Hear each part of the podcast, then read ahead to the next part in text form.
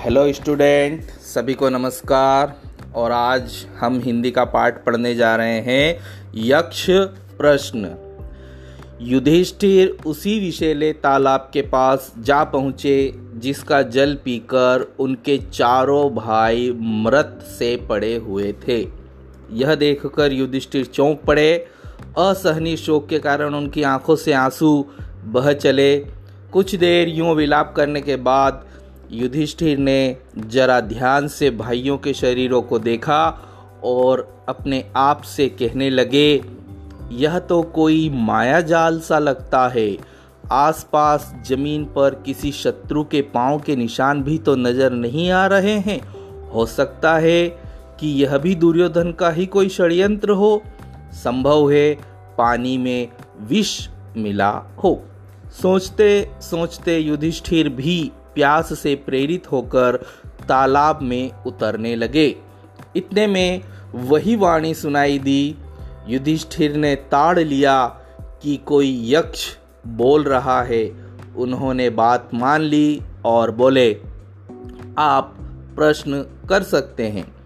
यक्ष ने कई प्रश्न किए, जिनके उत्तर युधिष्ठिर ने दिए। प्रश्न, मनुष्य का साथ कौन देता है? उत्तर, धैर्य ही मनुष्य का साथी होता है। प्रश्न, कौन सा शास्त्र विद्या है जिसका अध्ययन करके मनुष्य बुद्धिमान बनता है? उत्तर, कोई भी शास्त्र ऐसा नहीं है। महान लोगों की संगति से ही मनुष्य बुद्धिमान बनता है। प्रश्न, भूमि से भारी चीज़ क्या है? उत्तर, संतान को कोख में धारण करने वाली माता भूमि से भी भारी होती है। प्रश्न, आकाश से भी ऊँचा कौन है? उत्तर, पिता। प्रश्न, हवा से भी तेज चलने वाला कौन है? उत्तर, मन। प्रश्न, घास से भी तुच्छ कौन सी चीज़ होती है? उत्तर, चिंता। प्रश्न, विदेश जाने वाले का कौन साथी होता है? उत्तर, विद्या। प्रश्न, घर ही में रहने वाला कौन साथी होता है? उत्तर, पत्नी। प्रश्न, मरणासन वृद्ध का मित्र कौन होता है? उत्तर, दान, क्योंकि वही मृत्यु के बाद अकेले चलने वाले जीव के साथ साथ चलता है। प्रश्न, बर्तनों में सबसे बड़ा कौन सा है? उत्तर, भूमि ही सबसे बड़ा बर्तन है जिसमें सब कुछ समा सकता है। प्रश्न, सुख क्या है? उत्तर, सुख वह चीज़ है जो शील और सच्चरित्रता पर स्थित है। प्रश्न किसके छूट जाने पर मनुष्य सर्वप्रिय बनता है? उत्तर, अहम भाव के छूट जाने पर। प्रश्न, किस चीज़ के खो जाने से दुख नहीं होता है? उत्तर, क्रोध के खो जाने से। प्रश्न, किस चीज़ को गंवाकर मनुष्य धनी बनता है? उत्तर, लालच को। प्रश्न, संसार में सबसे बड़े आश्चर्य की बात क्या है? उत्तर, हर रोज आँखों के सामने कितने ही प्राणियों को मृत्यु के मुँह में जाते देखकर भी बचे हुए प्राणी जो यह चाहते हैं कि हम अमर रहें, यह महान आश्चर्य की बात है। इसी प्रकार यक्ष ने कई अन्य प्रश्न भी किए और युधिष्ठिर ने उन सब के ठीक ठीक उत्तर दिए। अंत में यक्ष बोला, राजन, मैं तुम्हारे मृत भाइयों में से एक को जीवित कर सकता हूँ।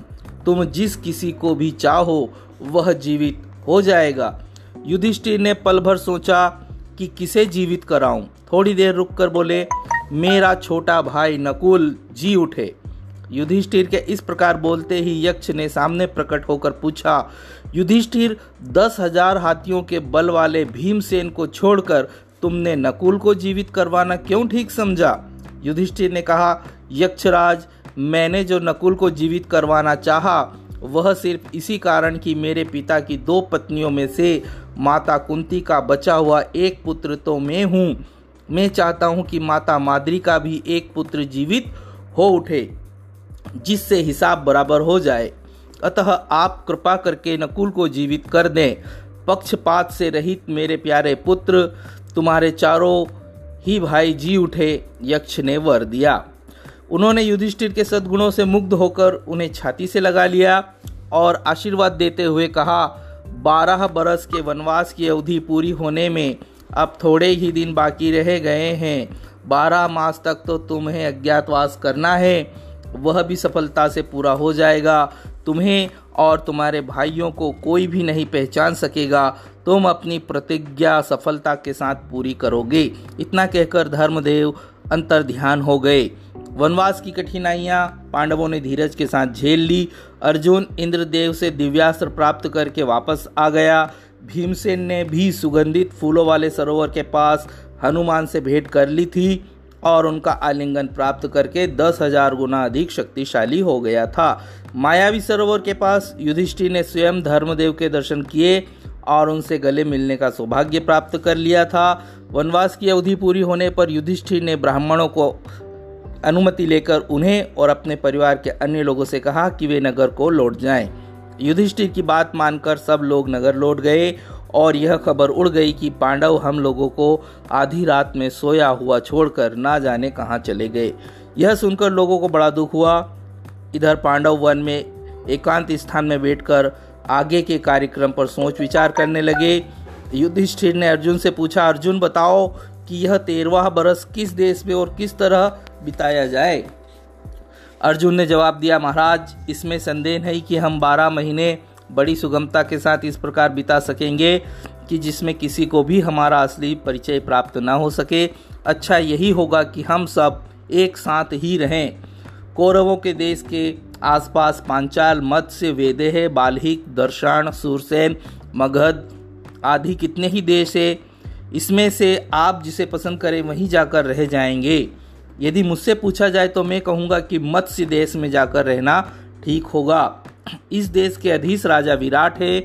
विराट नगर बहुत ही सुंदर और समृद्ध है।